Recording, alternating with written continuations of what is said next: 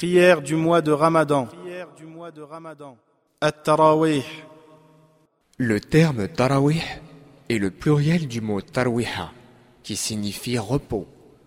Ce type de prière est ainsi appelé car les fidèles s'assoient et se reposent après chaque cycle de deux unités de prière. En effet, le tarawih est la prière de la nuit effectuée en groupe lors des nuits du mois de Ramadan après la prière du Aïcha. Le prophète, paix et bénédiction d'Allah sur lui, avait accompli et dirigé cette prière pendant trois nuits dans sa mosquée, mais quand il vit grandir le nombre de fidèles, il la pria chez lui, de crainte qu'elle ne devienne obligatoire pour les musulmans. Après le décès du prophète, paix et bénédiction d'Allah sur lui, les gens cessèrent d'accomplir cette prière.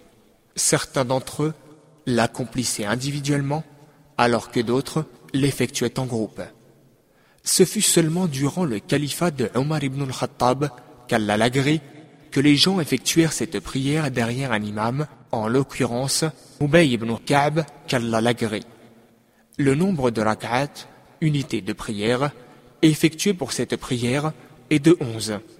Quand Abu Salam ibn Abdrahman interrogea Aïcha sur la prière du prophète durant le mois de Ramadan, elle répondit Le messager d'Allah n'a jamais prié plus de onze rak'at pendant le mois de Ramadan ou en dehors. Hadith rapporté par Al-Bukhari. Accomplir les prières nocturnes du mois de Ramadan est sans aucun doute un acte méritoire qui procure une grande récompense de la part d'Allah.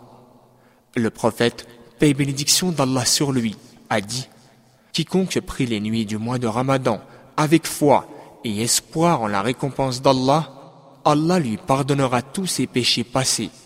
Hadith rapporté par Al-Bukhari et Muslim.